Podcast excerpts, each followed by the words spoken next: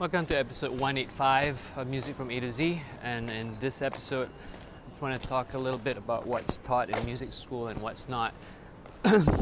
in a lot of music schools, uh, you learn about the craft, you know, like um, theory, well, how to play guitar, how to be a good musician, uh, how to understand an instrument, how to sight read, how to play in an ensemble, all the musical kind of things.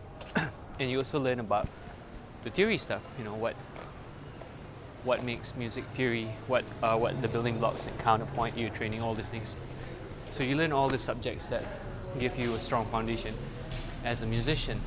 But what most music institutions don't teach is how to actually survive, thrive, and become an amazing musician that is making a living, full-time living as a musician.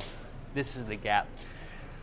Some places do, some teachers do, but uh, sometimes some educators may not have figured it out themselves. They may be searching of how you can get income streams or like how do you or a lot of them actually don't even think about it, they just work. So not considering how to give different ideas for surviving, thriving inside the music business.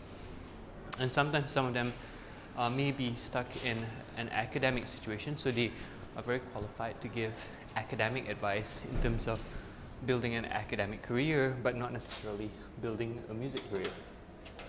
So it's just something to think about as a musician that when you study in a music program, uh, it's really useful to find a program that actually has the not just the music part, but also the career development part.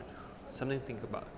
Uh, there are great colleges that have this part in the program, but I think it's not addressed enough because I can see a lot of uh, musicians that are struggling in terms of building and developing the career or are relying on a model that is an older music industry model. So, some food for thought.